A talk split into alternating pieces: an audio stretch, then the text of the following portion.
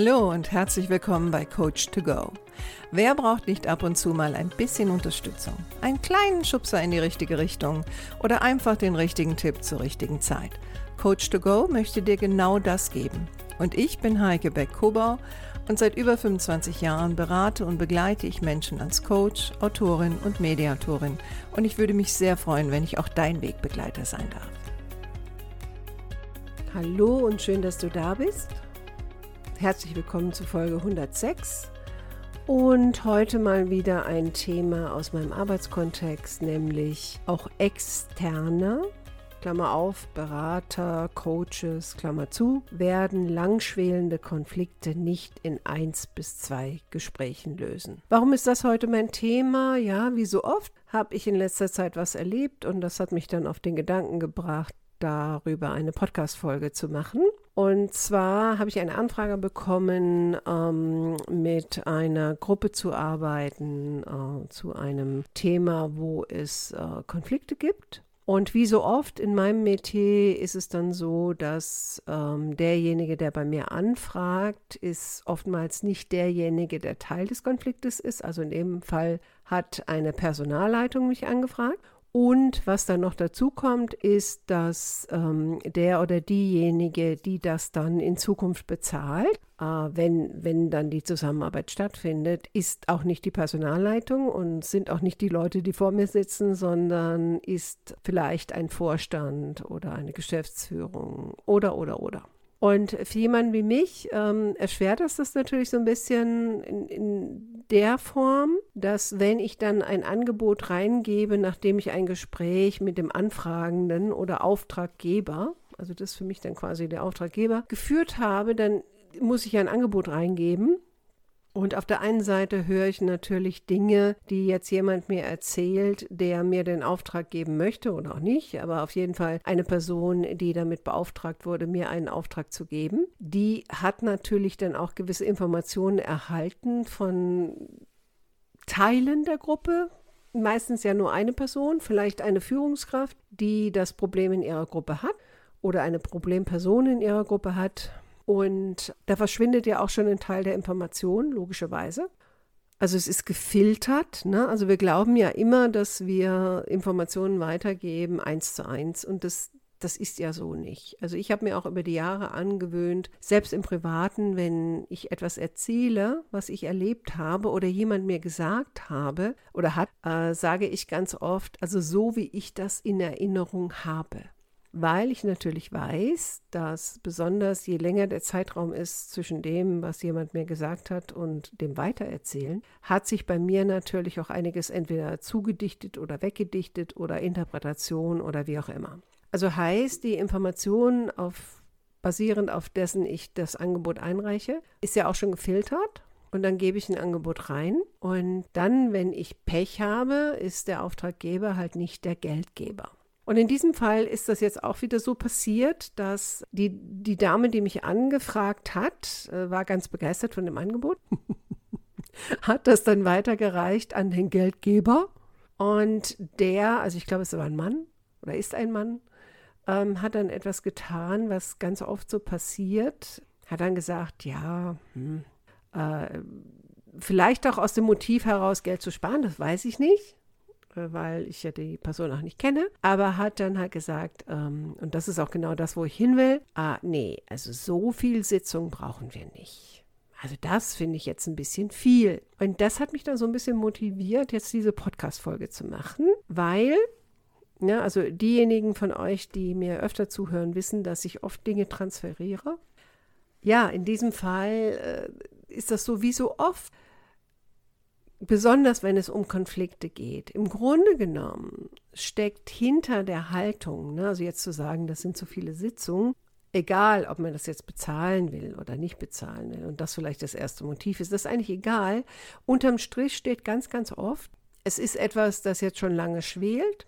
Es hat vielleicht den einen oder anderen Versuch gegeben von der Führungskraft oder irgendwelchen anderen Personen innerhalb eines Unternehmens, einen, einen Konflikt zu lösen. Das hat nicht funktioniert. Dann ist wieder sehr viel Zeit ins Land gegangen und jetzt sagt man, oh ja, also mittlerweile ähm, wird das sehr kritisch.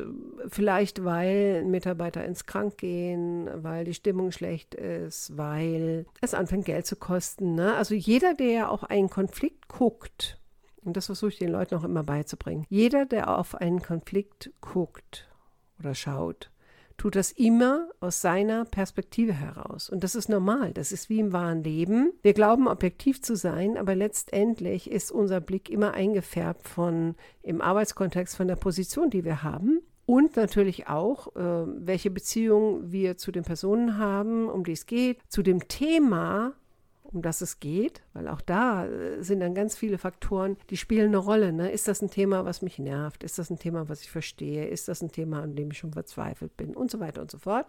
Und letztendlich entsteht dann ganz oft so eine Haltung, und über die möchte ich heute sprechen.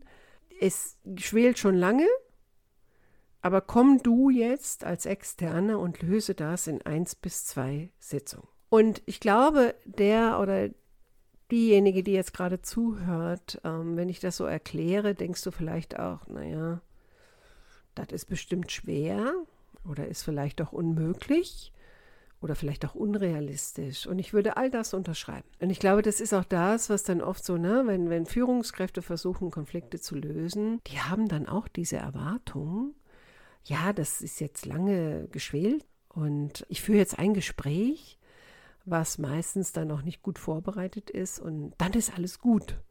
Und ich führe dieses Gespräch ohne wirklich in die Tiefe zu gehen, ohne gewisse Faktoren zu berücksichtigen und so weiter. Also ich nehme ja immer gern ein Wort aus der Medizin. Konflikte sind multifaktoriell und wundern sich dann, dass das nicht funktioniert hat. Und dann geht man irgendwann hin und sagt, okay, jemand externes, also ein Profi soll jetzt kommen, aber dann bitte in ein bis zwei Sitzungen. Warum erzähle ich dir das? Ich erzähle das natürlich auf der einen Seite, weil es mich beschäftigt und mir natürlich seit Jahren immer wieder begegnet und es mich nachdenklich macht, weil ich glaube, dass wir im Leben, privat oder beruflich, ganz, ganz oft den Anspruch haben, dass selbst komplexe Situationen müssten leicht zu lösen sein. Und ich bringe dann ganz oft das Beispiel, also wenn ich mit, ein, mit einem Coaching-Klienten arbeite oder mit einer Gruppe arbeite oder selbst in einem Seminar, ich hatte es jetzt gerade letzte Woche wieder, wo ich dann auch gesagt habe, ne, also ich bin eine Frau, die ist relativ kräftig. Früher habe ich öfter mal Diäten gemacht, mittlerweile bin ich an so einem Punkt, wo ich dann denke, boah, nee, habe ich keinen Bock drauf, aber ich erinnere mich an Zeiten, wo, ne, also im klassischen Kontext würde ich sagen, jahrelang angefressen. Aber dann kommt so eine Brigitte-Diät oder irgendeinen, was weiß ich, irgendeine Pille. Gut, die habe ich nie genommen, aber es gibt ja genügend Leute, die sich dadurch natürlich locken lassen. Aber dahinter steckt ja immer dieser Anspruch, auch wenn etwas lange, lange sich aufgebaut hat, und das ist ja bei diesen Konflikten nicht anders, dann bitteschön, wenn ich dann da dran gehe, dann bitteschön soll es A schnell gehen, es soll B einfach sein und C, muss ich mich daraus oder, oder brauche ich mich da auch kaum einzubringen und brauche auch nichts umzustellen. Vielleicht bist du jemand, der schon in solchen Konflikten war oder momentan in einem langschwelenden Konflikt ist, aus unterschiedlichen Gründen. Oder vielleicht bist du auch jemand, der durchaus ein Auftraggeber sein könnte, wie jemand, also für jemanden wie mich oder ein Geldgeber. Und ich glaube, das ist auch so mein, mein Anliegen heute mit dieser Podcast-Folge, mal wegzukommen von diesem Gedanken, dass gerade Konflikte, die lange schwelen und die sehr komplex sind, im Grunde genommen sind Konflikte immer komplex. Und je länger es dauert, bis man versucht, einen Konflikt zu lösen oder zu einem Kompromiss zu kommen, desto komplexer wird das dem möchte ich gern ein paar Tipps an die Hand geben.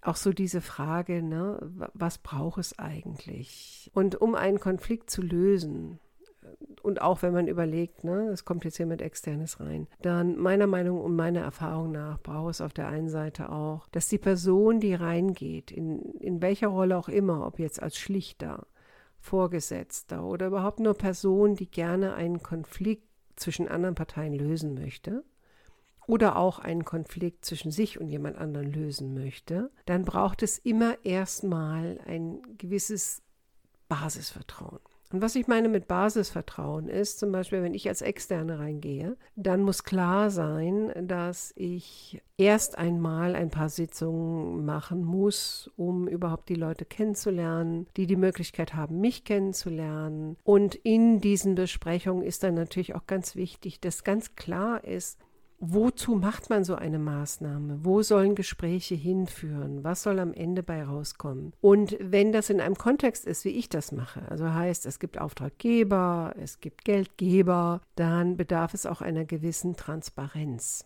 Und ich merke ganz oft, da tun sich die Leute schwer. Ne? Also selbst diejenigen, die das Geld geben oder die den Auftrag in Auftrag geben, das ist, geht oft nach dem Prinzip Hoffnung, es soll halt besser werden. Und das reicht natürlich nicht, um komplexe Konflikte zu lösen. Da muss es schon ein bisschen genauer werden. Und wenn ich sage Transparenz, dann heißt das in dem Kontext natürlich auch, und ich glaube, das ist jetzt die Folge heute, ist auch interessant für Führungskräfte, dann heißt das natürlich auch ganz klar, dass die Parteien, die jetzt mit jemandem wie mir als Externen arbeiten sollen, müssen auch wissen, was ist die Erwartung, was ist das Ziel, ähm, was ist realistisch und was passiert, wenn das nicht erreicht wird. Und das fehlt so oft. Gleich von Anfang an fehlt das, weil die Leute einfach nicht drüber sprechen oder sich Gedanken darüber machen, dass es das braucht. Und ich mache das ja ganz oft so, dass ich dann sage, okay, das sage ich dem Auftraggeber oder auch dem Geldgeber, wenn ich dann Kontakt mit dem habe oder ihr habe, dass ich ganz klar sage, am Anfang, selbst wenn ich den Auftrag schon bekommen habe, steht ein Zielsetzungsgespräch mit Vorgesetzten oder Vorgesetzte und den Personen, die jetzt den Konflikt lösen sollen. Und da begegnet mir auch immer wieder, dass, ne, also ich, ich, arbeite ja im Klinikkontext und werde oft gerufen bei Konflikten zwischen Ärzten oder Pflege. Ähm, und gerade in der Ärzteschaft ziehen sich die Chefärzte komplett raus. Also die wollen das delegieren an einen externen, das, was sie selber vielleicht nicht hingekriegt haben oder gar nicht erst versucht haben, dann ziehen die sich raus und sagen, naja gut, wir zahlen ja Geld, die soll das regeln. Und Konflikte, die lange geschwelt haben im Arbeitskontext unter Mitarbeitern, da muss sich die Führungskraft meiner Meinung nach auch einbringen. Und wenn es nur ist, dass sie wenigstens am Anfang bei einem Zielsetzungsgespräch dabei ist, artikuliert, was wurde versucht, was habe ich gemacht, wo soll es hingehen. Natürlich sage ich auch dann ganz klar, das ist realistisch, das ist nicht realistisch. Also darum geht es ja auch, weil für mich als Externen ist natürlich auch wichtig, äh, dass ich von Anfang an auch sagen kann, nee, ne? Das wird aus meiner 30-jährigen Erfahrung nicht zu erreichen sein, weil was ich ungern möchte, und dann nenne ich das immer eine Alibi-Veranstaltung, dass etwas an mich delegiert wird, so gestaltet ist, dass es ein, eigentlich nicht lösbar ist, keine Transparenz und am Ende kann man dann sagen, naja gut, wir haben viel Geld ausgegeben, es hat halt nicht geklappt und Schuld ist natürlich die externe. Also es bedarf einer Menge Vorbereitung auch, egal wer das versucht mit anderen zu lösen. Ich muss mich darauf einlassen, ich muss mich vorbereiten, ich muss auch bei mir selbst schauen, wie konfliktbereit bin ich, ne, was ist mein Anteil in dem Ganzen, jetzt besonders wenn du Führungskraft bist, aber auch ich als Externer was es bei mir braucht, ist eine neutrale Haltung. Und natürlich habe ich eine Meinung zu dem, was mir geschildert wird. Und manchmal triggert das auch gewisse Punkte in meiner Persönlichkeit, wo ich ganz klar merke, uh, wenn ich jetzt privat hier wäre, dann nee, ne? Und ich muss dann mir auch immer wieder meine Rolle bewusst werden.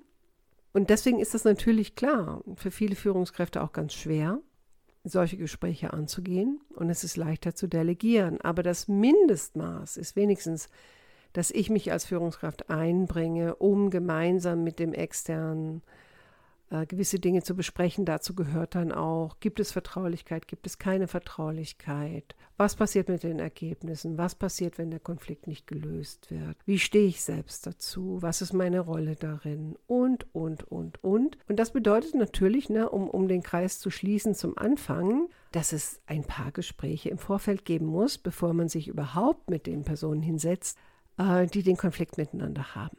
Und dann braucht es auch mehr als ein bis zwei Sitzungen, um mit diesen Personen, die einen Konflikt miteinander haben, den zu einer Lösung zu bringen. Warum?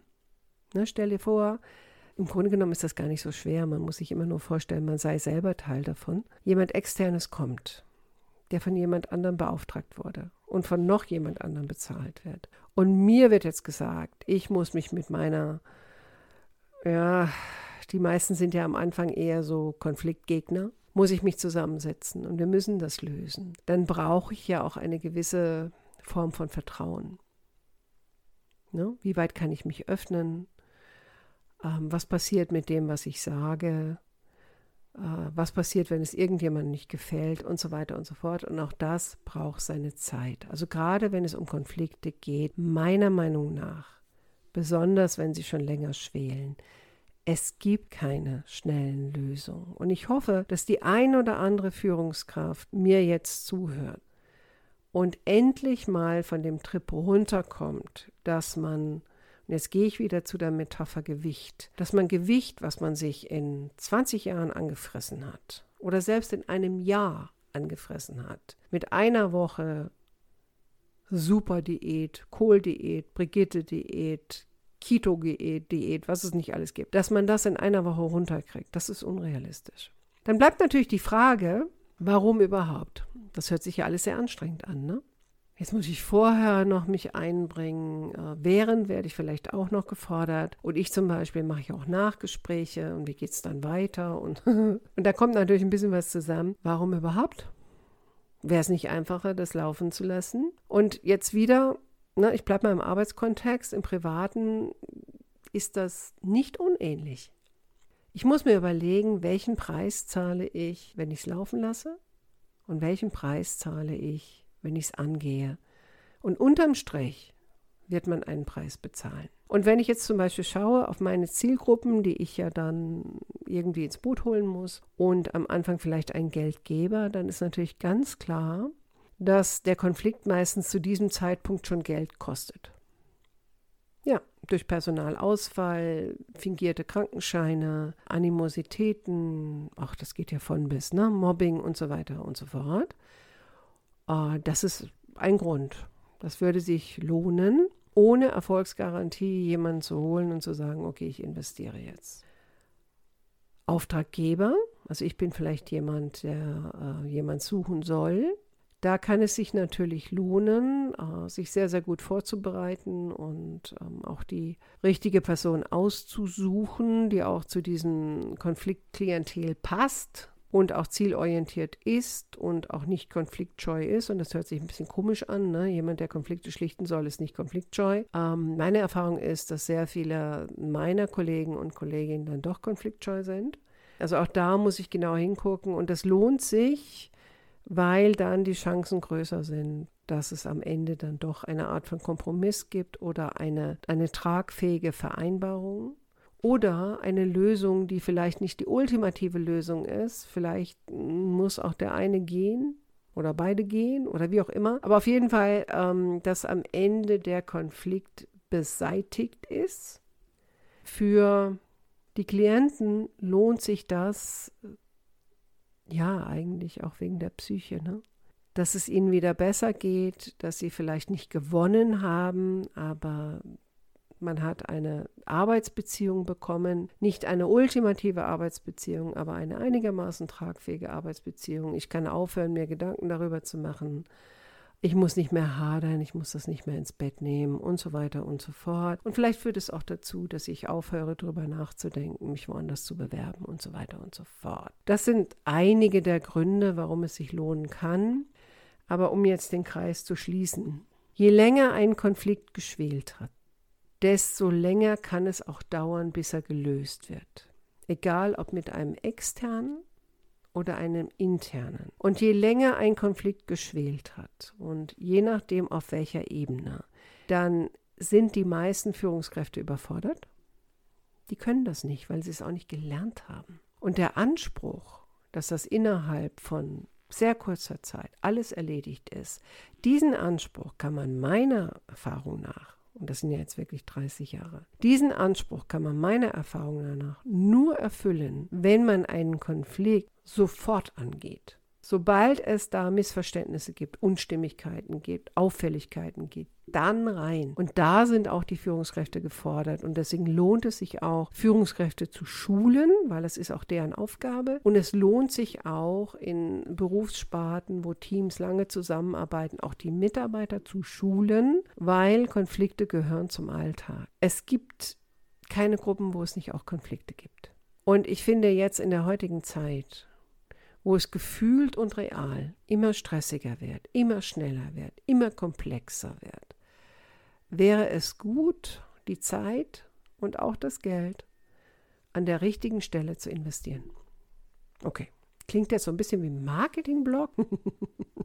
Wenn du jetzt jemand bist, der selbst Teil eines Konfliktes ist, äh, dann findest du in meinen Podcast-Folgen sicherlich die eine oder andere Podcast-Folge, die dir Instrumente an die Hand gibt, um gewisse Dinge anzusprechen. Ich habe auch ein paar Folgen gemacht für Führungskräfte. Aber irgendwie war es mir ein Anliegen, jetzt an dieser Stelle mal zu sagen, bitte hört auf zu erwarten, dass das, was man lange hat laufen lassen, innerhalb kürzester Zeit und für null Geld, wenn es ein externer ist, lösbar ist. Und ich persönlich sage auch manchmal, wenn die Vorbedingungen oder die Ansprüche so unrealistisch sind, dann mache ich es halt nicht. Aber ich weiß auch, dass es genügend Kollegen und Kolleginnen gibt, die es machen, um dann wieder eine Erfahrung zu haben, die vielleicht ein Misserfolg war. Und dann man wenigstens sagen kann, naja gut, ne, Alibi, da ist es. Wir haben was investiert, es hat nichts gebracht, aber es kostet auch einen Preis, weil ich begegne immer wieder Mitarbeitern, die dann vor mir sitzen, ob jetzt in einem Konfliktseminar, in einer, in einer Mediation oder generell ne, in der Einzelarbeit oder mit, mit zwei, die mir dann auch schildern, ja, ach Gott, es gab ja schon mal das und es gab schon mal das und das hat ja gar nichts gebracht. Und umso schwerer ist es dann, die Leute abzuholen. Und vielleicht auch, na, ich habe gesagt, es ist wichtig, dass die Führungskräfte geschult werden. Und das klingt jetzt auch wieder wie ein Marketingblock, aber es ist mir wirklich eine Herzensangelegenheit. Das bedeutet nicht eine eintägige Schulung mit am besten noch 20 anderen Leuten aus 20 anderen Unternehmen. Das ist nicht effektiv. Das kann einen Impuls setzen, natürlich.